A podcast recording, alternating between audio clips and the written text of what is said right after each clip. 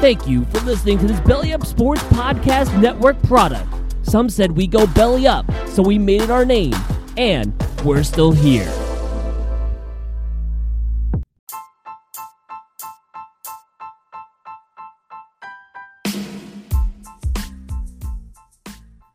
All right, we're live on the Backdoor Cut Show. This is Sam, aka the Barn Chief. We got Mason, aka Slim, at the Barn Burner on a late Friday afternoon. You're probably driving home from work right now, not on Twitter, but if you are, tune in because we're about to talk about the uh, the bubble and uh, how the Grizzlies fared in it, uh, and then the upcoming game versus the Trailblazers. Spoiler alert: they are in the play-in.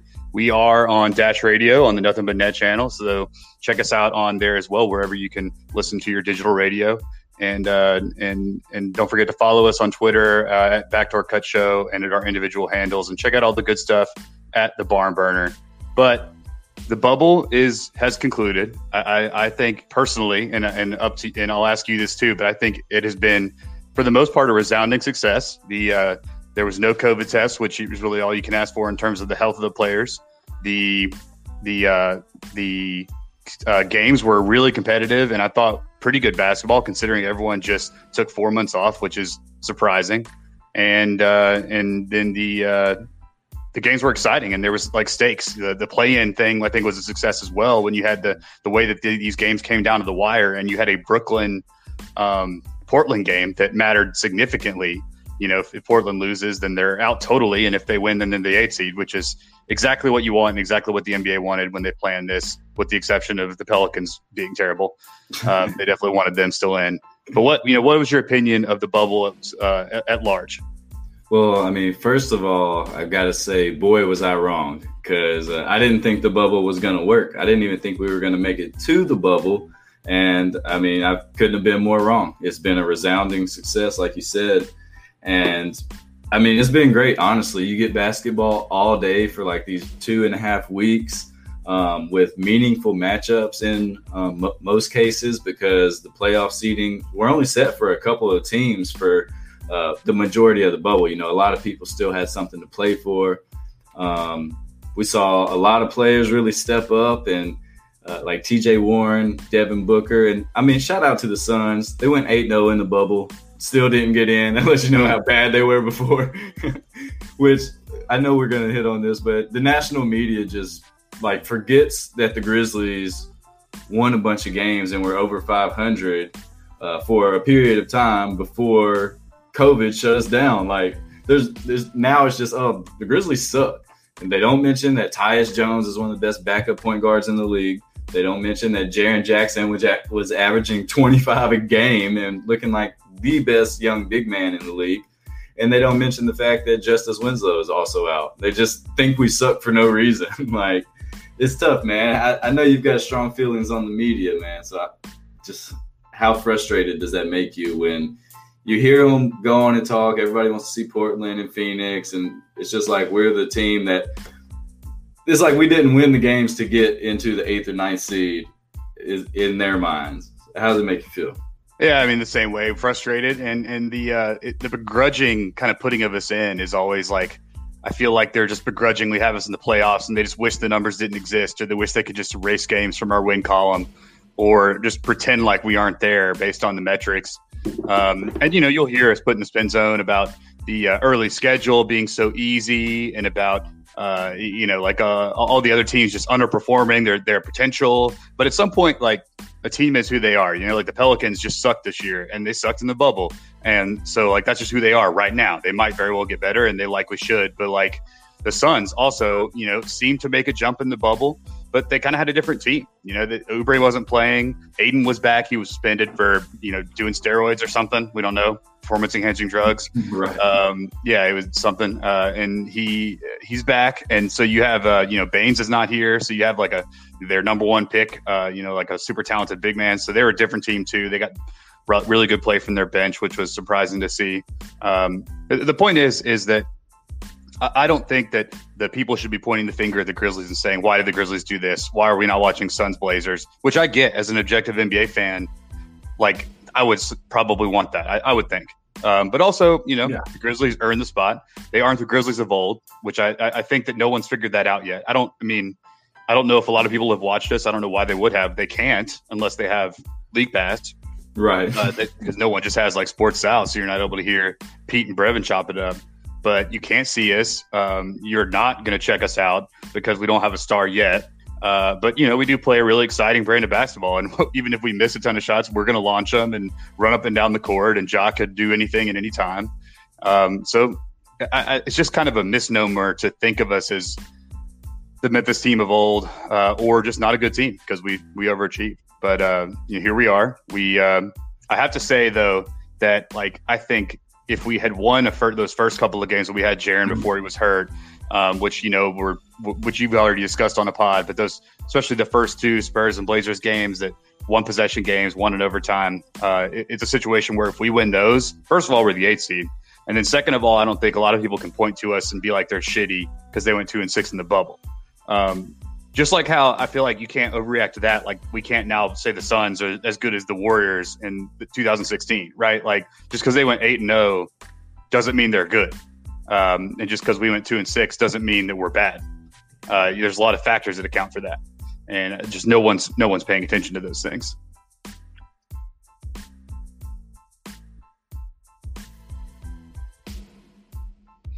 Yeah, it looks like we lost Mason. Hopefully, he will click back in. Um, yeah, so moving on to the uh, to the game specifically, you know, we have a. Uh, oh, you back?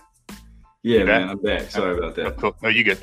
Um, yeah, moving on to the the uh, our performance specifically. You know, two and six, not great. I know you guys talked about the first uh, six games, so we won't rehash. But uh, what did you think of the last two games of the season, Celtics and Bucks? Uh, which notably, two teams that had their playoff position solidified.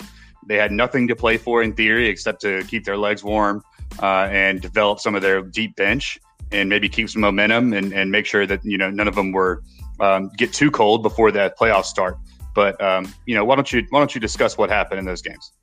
Well, you know, the Celtics, uh, I thought we fought hard. It was just a matter of they had way more talent on the court than we did. I mean, when you have Kemba, Jaylen Brown, Gordon Hayward, Jayson Tatum as your four guys going up against Ja, Dillon, Kyle Anderson, and whoever, Anton, Anthony Tolliver. You know, I mean, it's just not even a fair fight, really. So, didn't expect to win that game, but I once we knew that the Celtics weren't going to just rest their guys. You know, I thought it was interesting that that they did risk that because they have championship I mean, they have a legit shot at winning the East and playing one of the LA teams in the in the finals.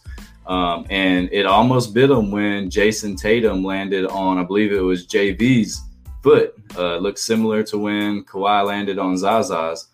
Um, but you know, luckily Tatum was okay. That that would have just sucked to see. You know, Verno hits on it all the time when Tony Allen got hurt in the last game before the playoffs, a meaningless game against the Mavs and then he had to watch Andrew Harrison, James Ennis, Wayne Selden try to guard Kawhi Leonard. yeah, that was tough. So I mean, being a loyal Verno um, church member, it just I can't get that out of my head. So anytime I see these big time guys playing in meaningless games, you know, I just hope for the best. But if Tatum was literally an inch away. Um, so whatever with the Celtics game, you know, they they really just kind of handed it to us. We hung around like within 10, but we had no chance of really winning that game. Then the Milwaukee game, I mean, we were kind of the the run and gun Grizzlies that we've come to know and love, you know.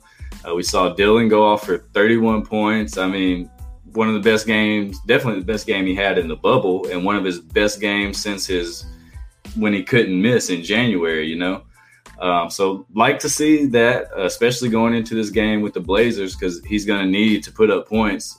Uh, as we all know or should know by now, Portland does not play defense, so the shots will be there for Dillon, um, and we just got to knock him down. Hopefully, he can ride this confidence. Then we had the first uh, double, triple double in franchise history in the tenth uh, in NBA history with Ja getting a triple double and Valanciunas getting a, a triple double. Um, I mean, that was a cool moment. That was a really cool moment, but not as cool as getting that win and having everybody healthy for this play-in game. Uh, yeah, like the you were pretty heated about the Celtics game though. I mean, in the group chat, you were, you know, some fuck the Celtics. Uh, I hope they, you know, I hope that they lose in the first round, things like that. And uh, because you thought that that was that was kind of a shisty move that it didn't make sense from a basketball personnel perspective, and it just seemed like adding insult to injury. There's talk about maybe doing it to to improve our, our their the draft pick that we owe them. Uh, that would seem to be, I guess, makes sense, but also like you know, it was it was a weird scenario, and, and I don't think it sat well with anyone. Like, I mean, Taylor Jenkins is not happy with Brad Stevens, right? Like he's yeah, well, yeah he's going to think about that every time he plays him from now on. And even beyond that game, as just a fan of the NBA, I don't want to see Brad Wanamaker and you know Marcus Smart playing 40 minutes in the playoffs in the second round against Jimmy Butler. Like I want to see the Celtics and the Heat go at it. I want to see the great players play. And it was just a meaningless game. It, it like no matter how you lay it out to me, if you wanted to build up in conditioning, I don't even buy that because you're playing the 76ers team who's not that good in the first round um, and you you're playing well. You know they weren't really playing well until that Grizzlies game, so maybe that had something to do with it. He wanted them to get some confidence, like we needed Dillon Brooks to get some confidence. Mm-hmm. But just as an NBA fan, seeing guys playing meaningless games doesn't make sense to me when you're two games away from the playoffs.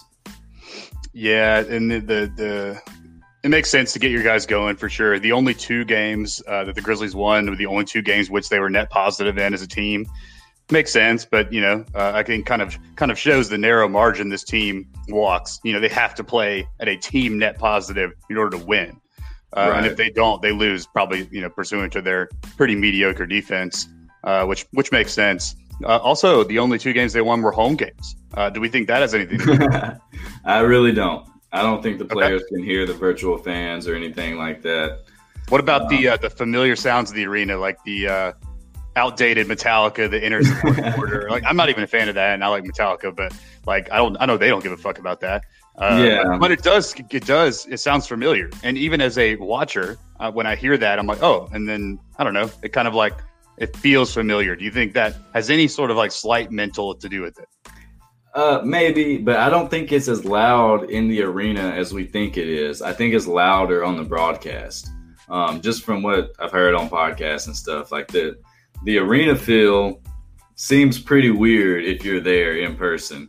I mean, when we saw, yeah, uh, who hit the game winner a, co- a couple nights ago? Uh, Kuzma and like you could hear LeBron like yelling down the court. Like there's no eruption, you know, the the crowd reaction is not automatic and perfect.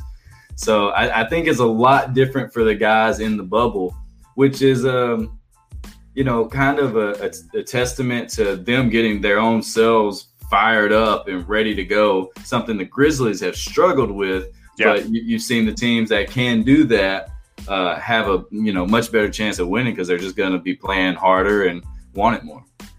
It's it's like the uh, I think the, the players that well more senior players can get themselves up to play with with li- with little motivation. I think just by experience, it's like it's like your job, man. You get better at it every year you do it. Um, and then also guys like Dame that thrive on just like playing pissed off and and kind of doing the MJ or Kobe thing of like pretending like they've been slighted. And in his case, was actually slighted by Paul George and and uh, and Patrick Beverley. Um, but you know, like if you can get in that headspace, you, we've seen these guys be able to perform even more so than they do during the regular season on this stage. Uh, and and none of our guys I think are there yet. Ja can kind of have that chip uh, and play kind of like with the when he thinks he's the best player on the floor. But you know, for the first couple of games of the season or the bubble restart, he really wasn't coming out. I think as hard as we wanted him to. Um, but yeah, it would be fucking bizarre, I think, to play in those games. Like a few times I have seen videos of like a, a, shot or whatever. It's just like the shot goes in and like a few people yell, and it's it is weird. Uh, but it does look great on television. So I guess our product's great. Uh, but you're right. Kudos to the guys. Uh, yeah. So our our overall eight games, uh, we had we shot a 39 percent from the field. Um, we shot uh, uh, or I'm sorry, no, this is this is Ja Morant. Let me get my team stats. Well, let's go with Ja. So Ja, Ja over this eight game restart, 19 points a game uh, on 17 attempts. He shot 39% from the field, not great. Um, He shot uh, 22% from from three, which is not what you want. I think uh, I think he's nine of forty at this point. Um, 81% from the line, which is good. Uh, he's getting to the free throw line, uh, shooting five 5.5 attempts per game, which is a uh, more a whole free throw uptick from the regular season, which is exactly what we want to see him doing. Probably where he's getting most of his points, and then a uh, 10 assists per game, and a surprising uh, six and a half boards per game. I think he's he's taken upon himself to rebound a little more and uh, push the break, which I've noticed uh, a little bit Westbrookian. Um, maybe probably getting rebounds that he, he didn't have to get, but he just kind of gets it to start the offense rather than wait for the ball to you know get into his hands from whoever rebounds. Um, so I have noticed that he's played seven more minutes per game than he played in the regular season. I know y'all talked about that, uh, and it is a little bit concerning for sure uh, with young legs. Um, but you know, and Zach Lowe wrote about this, and something someone tweeted about Zach Lowe and how like he points out stuff that you talk about in your group chat um, that you you know when you watch your team game in and game out, like he's really good at figuring out those trends that you can only know by watching. He's like the guy that actually watches every team and he pointed out that everyone, like all 29 coaches, got on a Zoom call and said, just go under screens on Ja and like like force him to shoot, um, force him to come right off that screen, step into a three, and just don't let him get into the paint. Um, and then you know you just make him make threes. Uh, and they have done that, and so far it's been insanely successful. He is not just not making that three. Um, he is not able to get downhill and get into the paint. Uh, and the times that he has, everyone and their moms collapse on him, and he either turns the ball over or throws up a wild shot. Uh, and the times we've seen him thrive are the are the defenses like our own, are the defenses that set their big men back and drop coverage, and he's able to get to that sweet spot, you know, ten foot floater that he likes. Uh, but otherwise, like it's kind of been a tough road to go for Job. What do you think of his performance so far in these eight games? Yeah, I mean, it could have been better, but I think the the fatigue had a lot to do with his performance. I mean, eight games in 14 days is basically unheard of for these guys at this time, um, especially for someone who was only playing around 30 minutes a game um, and has been off for four months. You know, you think about them being off for four months as a positive to their conditioning level, but we all know nothing is like playing in an NBA game. So there's still that build up to get back to where where you were in March when we left off, um, and you were kind of building up at that point. So I think the fatigue is one thing. Like he's never, you know, never done this at this high a level. Um, this, I mean, no one's ever done this eight games in 14 days. Like maybe a while ago, but not since like science has been, uh, you know, acknowledged. but I mean, you can't argue with the teams sagging off of him. That's what we're going to see tomorrow against Portland. Um, and he's just got to knock down a couple shots. And I mean, that's another reason that our defense has to be has to get our offense going. If we're having to walk the ball up court and play half court basketball, we're going to struggle. That's just what it is with the tools we have. Like we cannot play half court basketball. We need Melton forcing steals, Kyle getting steals, like you said, Ja getting the board uh, and taking it down court. Uh, I mean, I think he's probably our second leading rebounder in the bubble.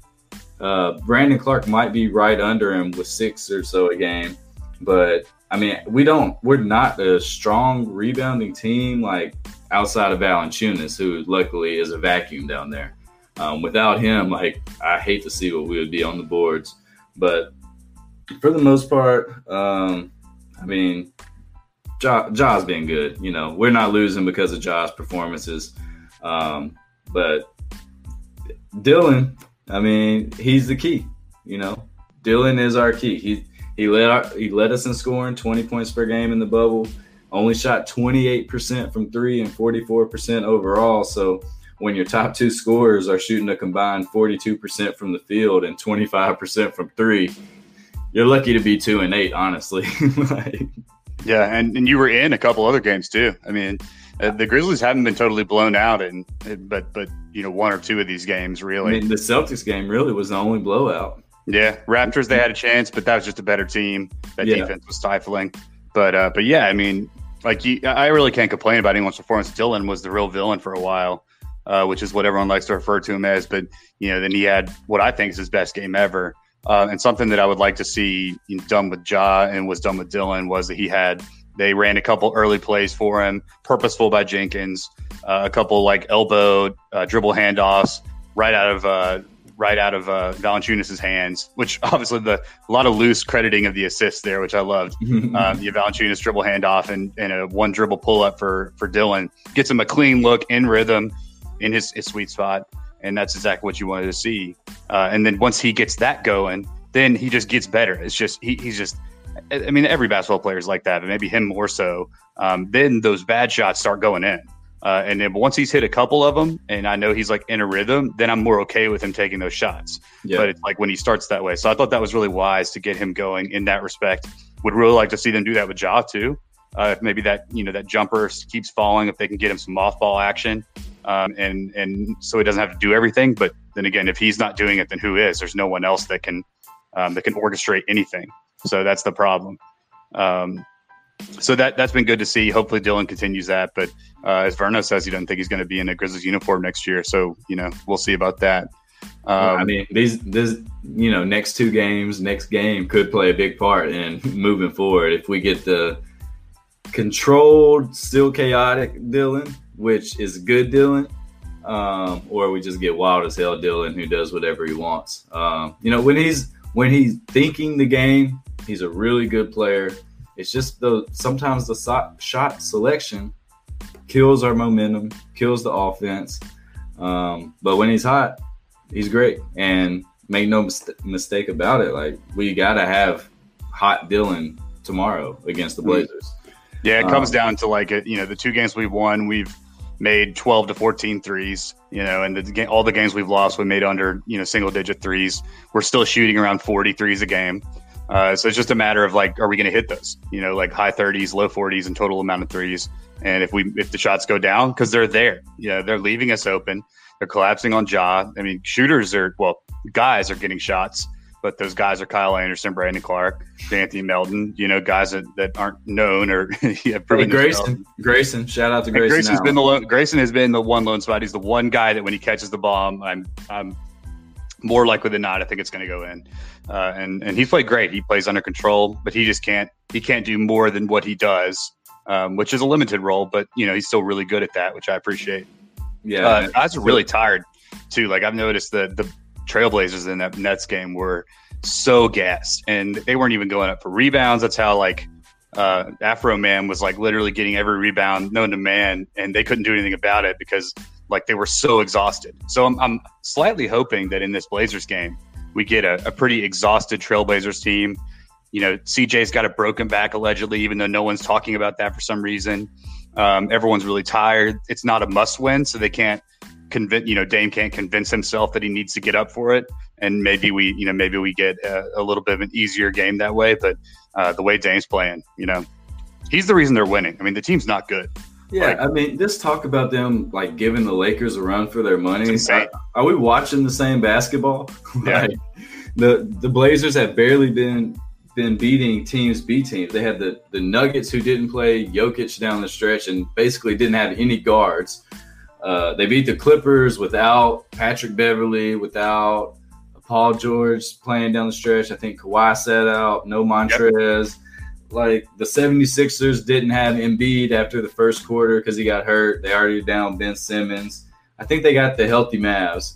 Um, and then, I mean, the Nets are a bunch of role players thrown together outside of Caris LeVert, who was awesome. I mean, shout out to Dame. What he's done has been just incredible to watch, incredibly fun to watch. Uh, even as someone who used to doubt Dame and hate on him, I, I think he's the best point guard in the league right now. Um, you know, including Steph Curry, that the shot from half court is just ridiculous, and it looks so just easy for him. Like yeah. it, it, you know, Steph's shot, he has to get a little more into it. It seems like, but Dame's shot, I mean, it just looked like he was pulling up right at the line.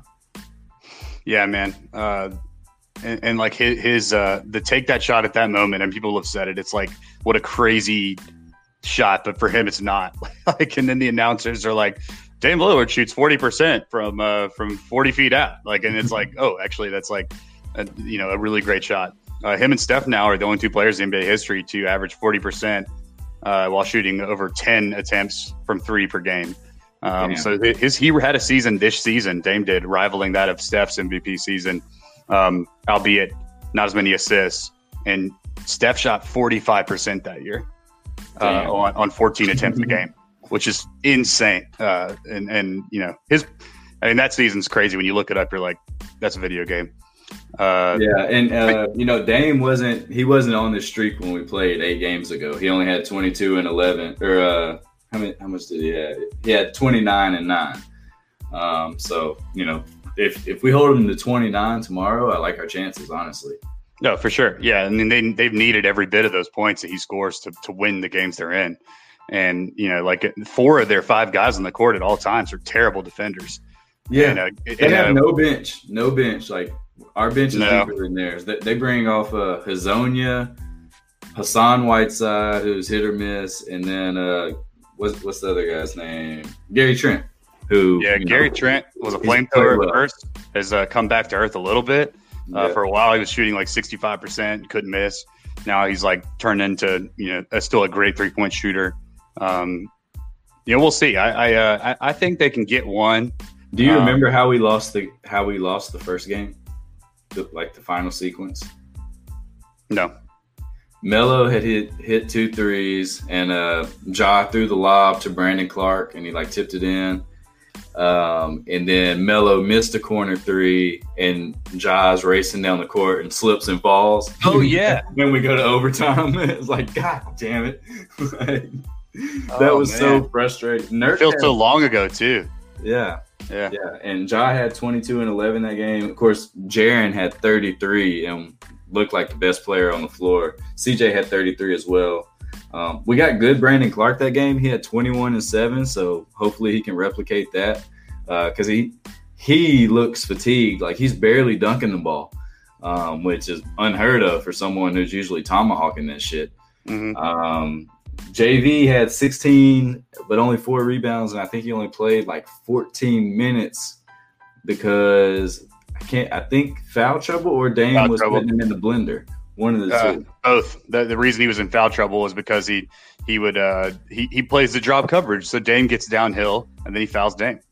Uh, yeah. So it's like you got we got to stop that from happening. We need him on the offensive end and rebounding too. And like I don't know what I, I, you, I think you have to change your defense for this game, man. This is a do or die game. You've I'm, got to bring big up. I'm doubling Dame. I'm yeah. not even playing like if CJ with the broken back. You know, I mean, CJ had like he 20, always kills us though. He had like twenty something in the first half last night, but then I, he started missing. Yeah, it's, it's, not the fear that Dame puts in me. No, if, you know, if CJ and Melo combine for sixty, I'll live with that. Like I, I think um, a lot like how Nick Nurse and the Rockets defend James Harden, like just we get the ball out of his hands and make the others beat us. Because th- there's not a lot of others. like yeah. And if we can avoid Dame going on a 10-0 run by himself and just, you know, getting that I'm going for 50 mentality, I like our chances. You mentioned they've played like eight home run games. Now, granted, the Grizzlies games have meant a lot too, but the Blazers have a lot more pressure on them than the young Grizzlies do. And they put a lot more pressure on themselves than the young Grizzlies seem to have done, um, just with the lack of inspired play to start the bubble uh, or midway through the bubble. To start the bubble, we were pretty good. Um, but I, I really think we can win a game Saturday. I think it's going to be key to not foul early. Dillon can't get in foul trouble. Kyle can't get in foul trouble. We can't have them going to the line. Um, we need to be the aggressor, throw that first punch. I mean, these guys are tired. You said it. Like, if, if we can throw that first punch and get a big lead, they're going to be like, well, we got another chance tomorrow. Um, and I, I think that's going to be critical. Staying out of early foul trouble, putting them on the line, and just getting going early. Like you said, running those plays for Dillon and Ja seeing if JV can get Nurk out of there. I like our chances though. Yeah, the I mean, there's talk too of us going small um, because just that that seems to be the only way to really de- match up, defend them, um, especially if we're gonna because JV. I don't think I think the drop coverage is twofold. One because that's how the Bucks play, and two because that just fits JV's defensive style because he's not fleet of foot, so he mm-hmm. can't be out there hedging on pick and rolls and guarding Dame once he gets downhill. Um, but again, that's going to stop him from that one uh, when he comes around the pick and he has that he walks right into a three and he loves that shot. Uh, Yeah. I've heard him on multiple podcasts talking about. He was on JJ Redick's podcast, and JJ Redick said, "Okay, so there's the bigs and drop coverage. You, you Nurk comes up screens. You come around the screen. You see the big back. What do you do?" And he says, "I'm I'm pulling up and shooting that shit every single time." He was like, Yeah. "I'm not ever not shooting that shit. Like Yeah. like if you see me not shoot it, like I was hurt or something crazy happened, uh, because that to me is like the best shot at that moment on the floor." uh, both percentage and point wise. You know, he, he said it a different way, but that's what he, you know, that's what he was saying. Um, and uh, I mean, we cannot let that happen. He will get that shot every single offensive possession if we don't bring uh, JV out of the paint, Got to. Yeah. and and especially on the t- the the tear he's on now. I mean, like that that first game, you're right. He was and, and he he wasn't quite what we're at this level here, and like he was just kind of facilitating, and he hadn't gotten to the point where he'd think he needed to win games totally himself. Uh, but now he, he knows he needs to. So you know who's been completely opposite of Dame in the bubble? Conchar. No, close. Uh, shout out to Jitty Main. Yeah, uh, man.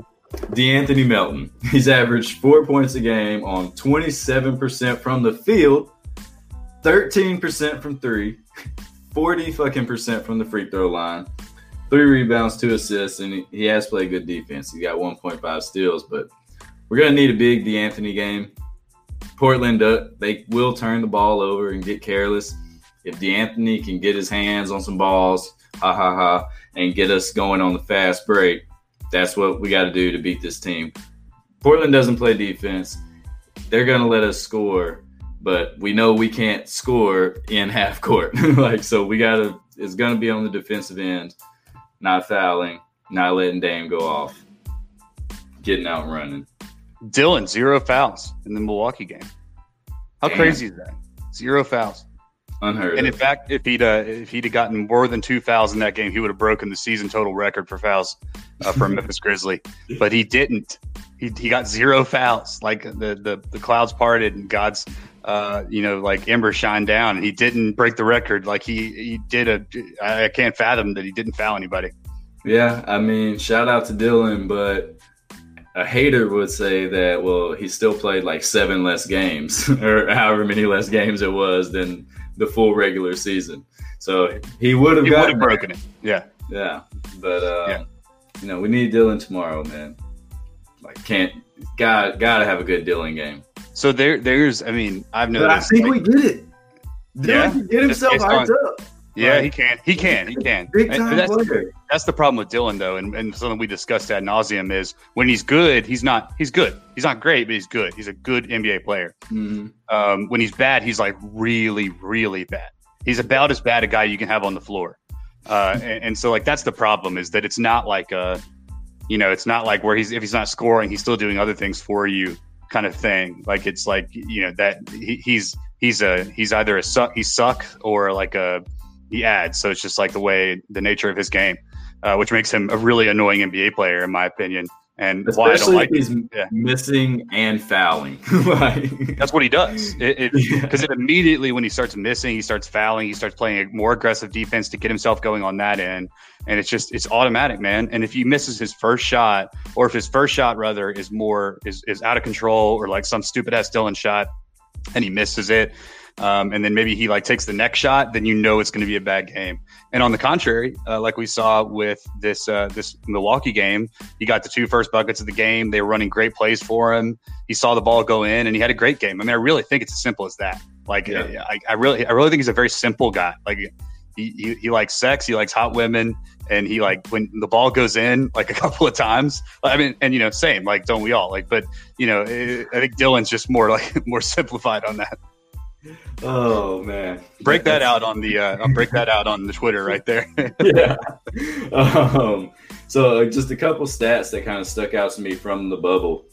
In the eight games, the Grizzlies had the fifth best defensive rating, which as much as, as I've cussed our defense in That's the insane. group chat, I, I don't Yeah. understand how that's even possible. Like teams do whatever they want against us. We also allowed the fewest second chance points and fa- fast break points. So, uh, you know, I've been harsh on the Grizzlies defense in the bubble, but I guess the numbers say, say a little, little different. You you buy into those numbers? Uh, numbers and numbers, man. You know, men lie, men lie, women lie. Uh, the NBA advanced stats website does not, or, or basketball reference. I don't know where you got those. That's uh, NBA.com, man. So yeah, man. I don't think uh, they, I don't think they would lie to me. So the eye test does not match that, but that's kind of what advanced stats are. Uh, is that sometimes they defy the reason, but the, the the problem with that is it hasn't contributed to winning. It might have contributed to not losing as bad because our offense has been so piss poor. It's probably why we've been in the games. honestly. Yeah, our offense. Yeah, yeah. Uh, I mean, our plus minus the the entire bubble is like only minus one. Uh, our point differential. So, what you know, uh, granted, we did blow out OKC and Milwaukee, and they kind of rolled over in both games. But for the most part, played tough. But yeah, like you said, we can't score. We can't score. Yeah, Um, really like the the roster as constructed makes no sense, and it makes sense. It shouldn't make sense. I mean, it like yeah, It- if we had Jaren and Tyus, it'd be a different story. yeah, and, and we didn't know that Job was going to be this good immediately. We didn't know we'd already like need a roster to make a playoff push. Like Yeah, just to, we didn't right. know we'd have two guys to build around, and now we do. From from now on, really, the Justice Winslow transaction is kind of that first like legitimate piece to move forward. And of course, he's hurt. Uh, so from now on, like you just all we need to do is guys that can defend and shoot the three. That's all we need. You know, like those are so easy to find. Uh, just kidding. Like that. That's like I feel like what what Grizzlies Twitter says and what and that's like my joke is like, yeah, dude, all we need is a guy shoots 40%, lock up D, can score at will. And then like everyone was commenting on there and being like, you're asking for an all star, man. And I'm like, exactly. Like that. Like, yeah, that's all we need though. Seriously. yeah. Um, all right, so Grizzlies Blazers at 1.30 on ABC tomorrow afternoon. Um, we both think we win one game. Yeah. Fuck it. We're going to Yeah. win one game. I Yeah. think we, at least one. Yeah. Um, all right. Anything else on the Grizzlies you want to hit on before we kind of talk about some of the playoff matchups and our thoughts on those? No. All right, let's uh let's start in the East. We got the one seed, the Bucks and Magic. Do you care about that series? I don't. No. Bucks in five. Mo Bamba nice. left the bubble. Did you see that? Oh, where's he going? Uh, he uh, back to Texas. No, he's uh, he's going to figure out if there are any long term effects of having had COVID because he had it. Uh, he was like one of the first people to get it, and so like people are wondering whether it's a like something happened and he's leaving or what. But there's a lot of studies out there, at least initial studies that show that you know maybe if you get over it, then there's still like potential long term effects, even as a young person that seemingly had no symptoms. So yeah. uh, prayers up for uh, Mo Bamba. Hope he's okay. Yeah, that's a very shitty reason to leave. I thought he was going to be having a kid or something. That sucks. Yeah, Um, so yeah, prayers up for Mo. Um, wow. Uh, the Raptors and Nets. You know, we did see the Nets compete last night. Which shout out to the Nets for competing in that game against Portland. They had no reason. literally to do no it. reason to. They just yeah. wanted to try to send Portland home. Like, yeah, they shout- did. The Nets have a lot of fun guys. I mean, I can't believe, I honestly can't believe they fired Kenny Atkinson.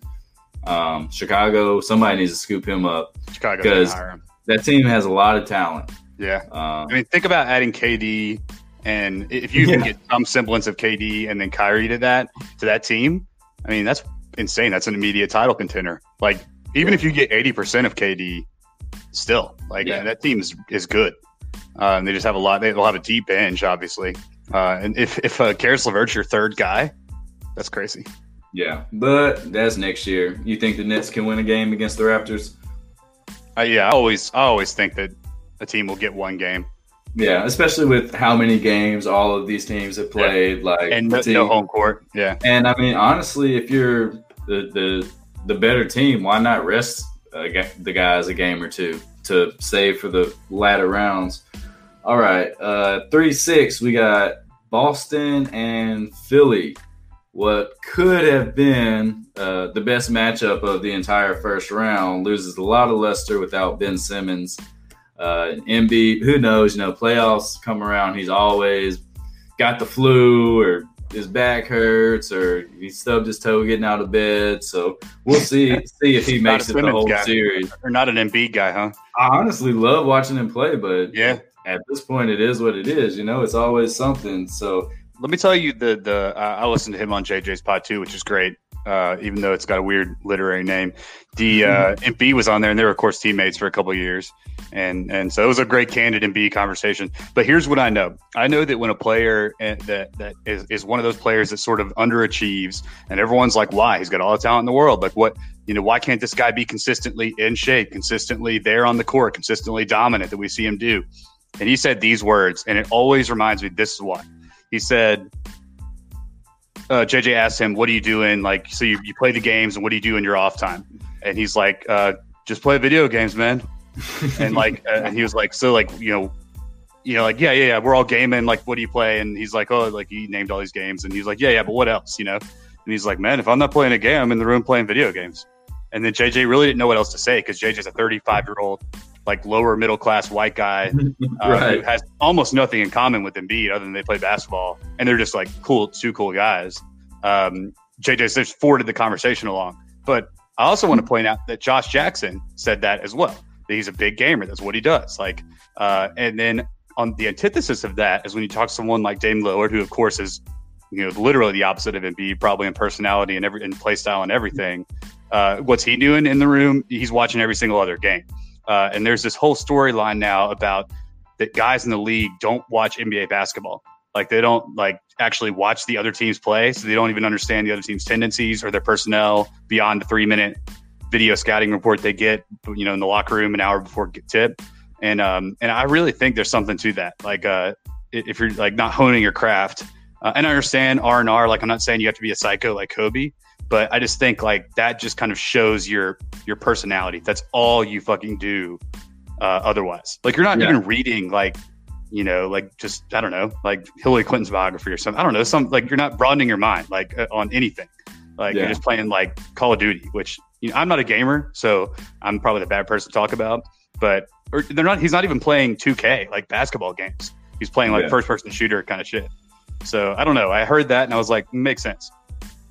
Yeah, I can't even like fathom that that NBA players would not want to watch basketball. I mean, I know it's their job, and, and I don't want to talk about my job afterwards, but like as a high school basketball player, I was trying to see, I was trying to read the other teams like local newspaper and see what they said about them. I'm like on the message board seeing if anybody's talking about this certain team.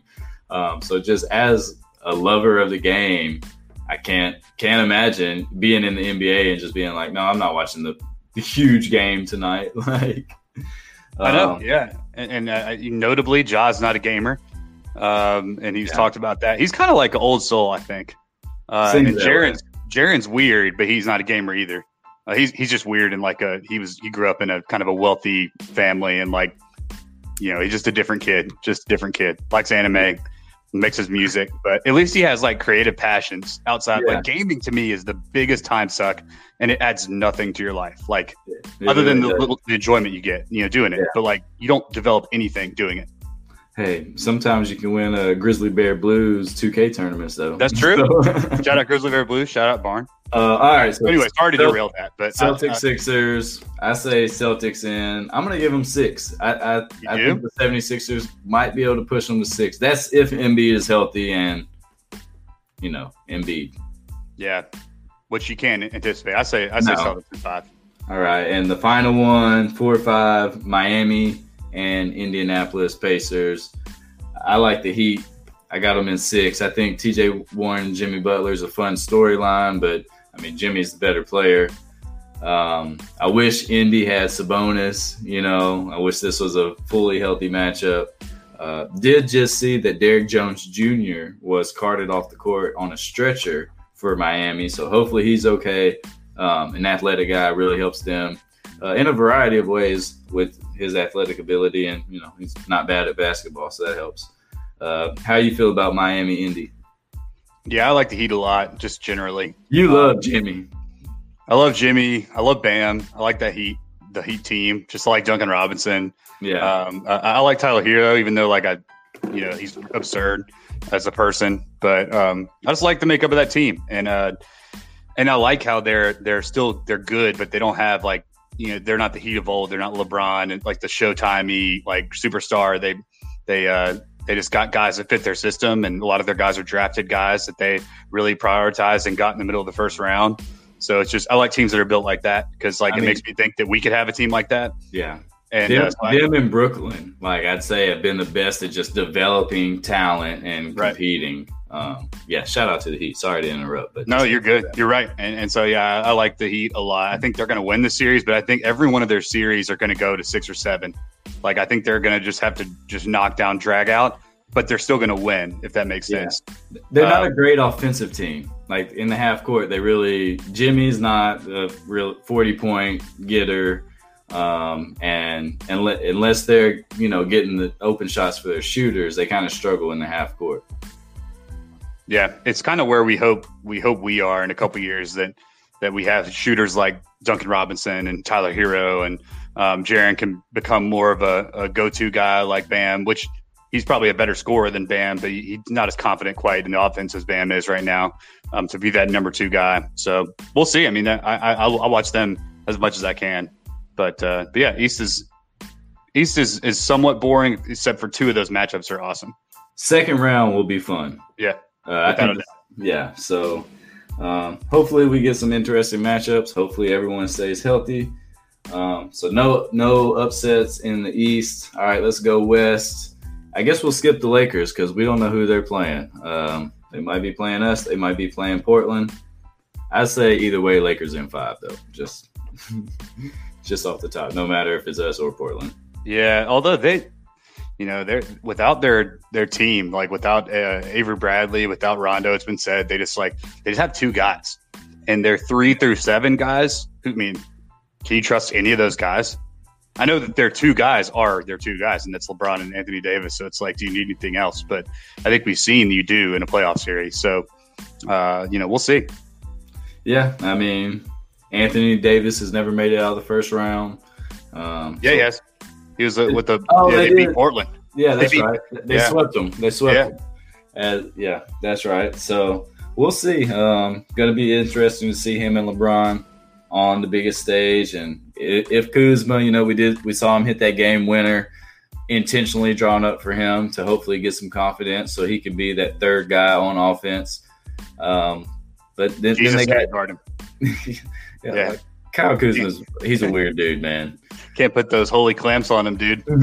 like I, Jesus didn't hoop. Like, yeah, Jesus guarded the Pharisees, dude. they didn't play with shoes. Hmm. Um, all right, so Clips Mavs two seven. Luka and Porzingis can, can they win some games? Can they beat the Clippers? So the Verno's whole thing on this is it's exactly like Donovan Mitchell in year two, and that um, that Paul George and Kawhi are going to alternatively lock up Luka, just trade off on him, and who are you know two of the greatest perimeter defenders perhaps in the history of our game. And uh, Luka's going to have a subpar series, and everyone's going to start saying, "Is he actually that good?" Uh, and it's like he's actually just 20 years old, and he, he's you know this is second year in the league, and he's already expected to do so much for his team. Uh, and they won't win. No, will they win? I, I think they get one game, uh, but I just think I think we're about to see the team that we expected the Clippers to be. I think Kawhi is going to go into business mode, and we've seen Paul George be able to do that too, to, to less success than Kawhi. But I think they're all about to you know put on their suits and go to work, and I, I think they're about to be dangerous. Yeah, I mean it's going to be interesting to see if the Clippers finally mesh. Like it seems seems like they haven't really been healthy for a long stretch all year. Um, Montrezl Harrell is cleared to be around the team, so we'll see if he gets in, any action. Doc said uh, his situation was not ideal. He didn't specify what that meant, but um, like about his playing in the first game. So I don't know if Trez is out of shape or or what that could mean we'll see. Uh, I, I, like the Mavs to get two games and, and make it a six game series. Uh, I, I, just haven't seen enough from the Clippers yet. So I know they have the talent. Kawhi did this last year, went to a new team and carried them through the playoffs. But the Raptors had been in big series before, and they had a core that had been together. Um, you know, Paul George, we saw him choke the last two times we've seen him in the playoffs. Can he overcome that? Does it even matter with Kawhi?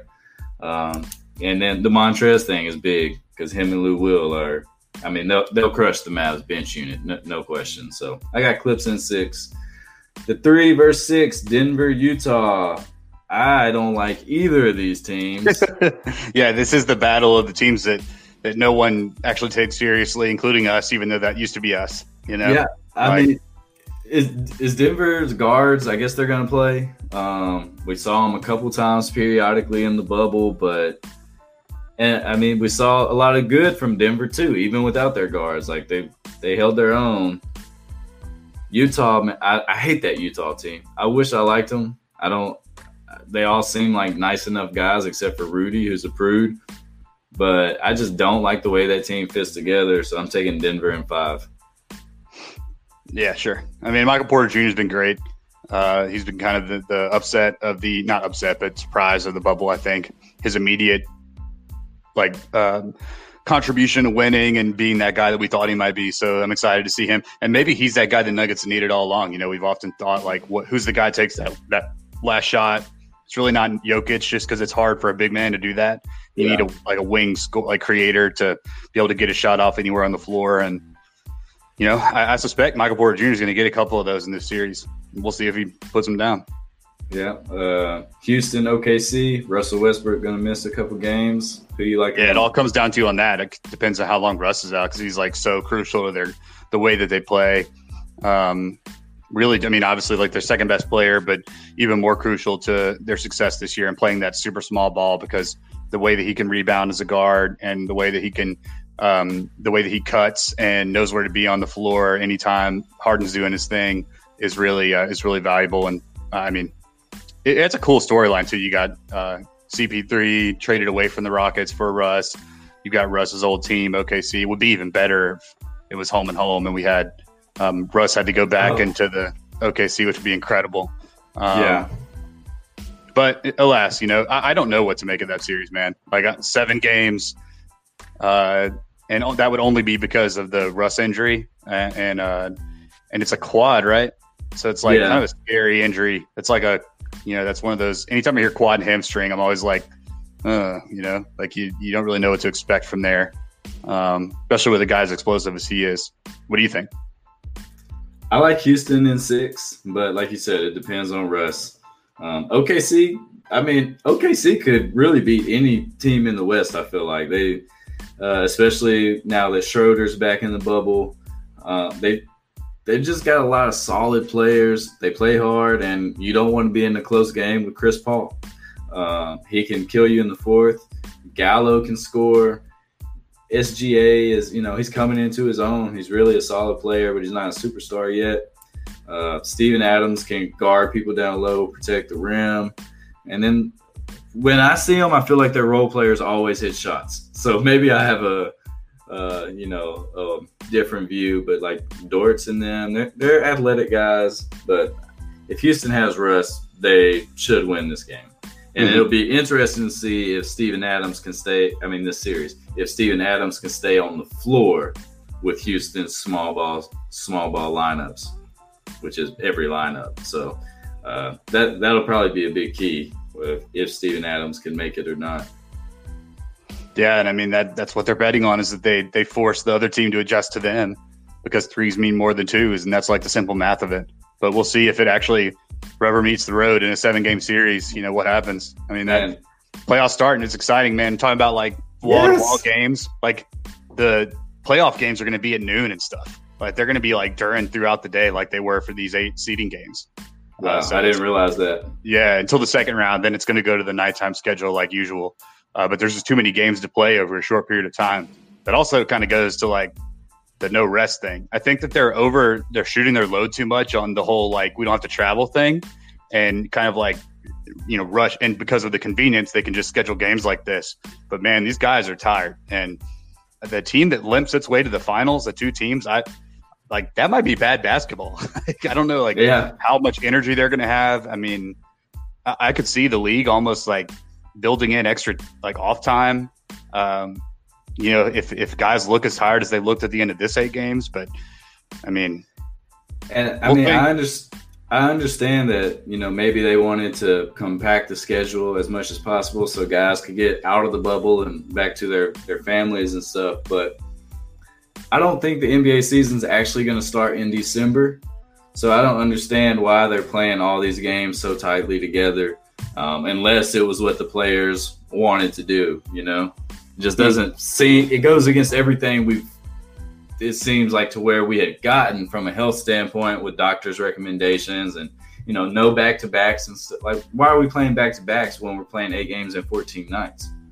Um, it, yeah, that, that doesn't make sense. And and it's there's no need for back to backs when you have when you had a whole summer, really an infinite timeline with which to plan this.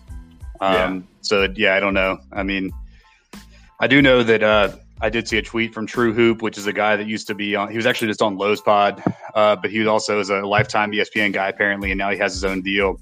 But Henry he tweeted, Abbott. "You got it, Henry Abbott." Oh yeah, yeah. He he uh, he tweeted that uh, Michelle Roberts, the president of the Players uh, Association uh, for the players in the NBA, uh, had has had multiple meetings with all the players in the bubble, and that the rumor is that the collective bargaining agreement is going to be ripped up, uh, is going to be um, uh, eradicated, and um, under I guess the force majeure provision, and that they're going to have to renegotiate another one, which shouldn't be as big of a deal now that they've done the bubble thing, but also that she anticipates the because of that she anticipates the re, the league not restarting until uh, late January into March. Um, so it's possible though it's not you know it's next March when things come back, and then what does that mean for the you know how the schedule works and like is that change the calendar for the NBA from now on? Are we now on like this new cycle of how basketball is going to be played and all of this with COVID looming and a vaccine that we all hope for, but it would be a medical miracle for it to be uh, produced any sooner than 2022, really. Um, so, like, uh, I, don't, I do not ex- anticipate things being normal in 2021 as well. Like, I'm fully anticipating it to be a, a year like this, um, based on really the history of vaccines. Yeah, I mean, I, I can't make an argument with that. But uh, with that, we'll wrap up today's show. Grizzlies take on the Blazers in Game One of the play-in series. Saturday at 1.30 on AC. Uh, if they win, you'll probably be hearing from us Sunday. If not, it might be a while. Peace out. Later.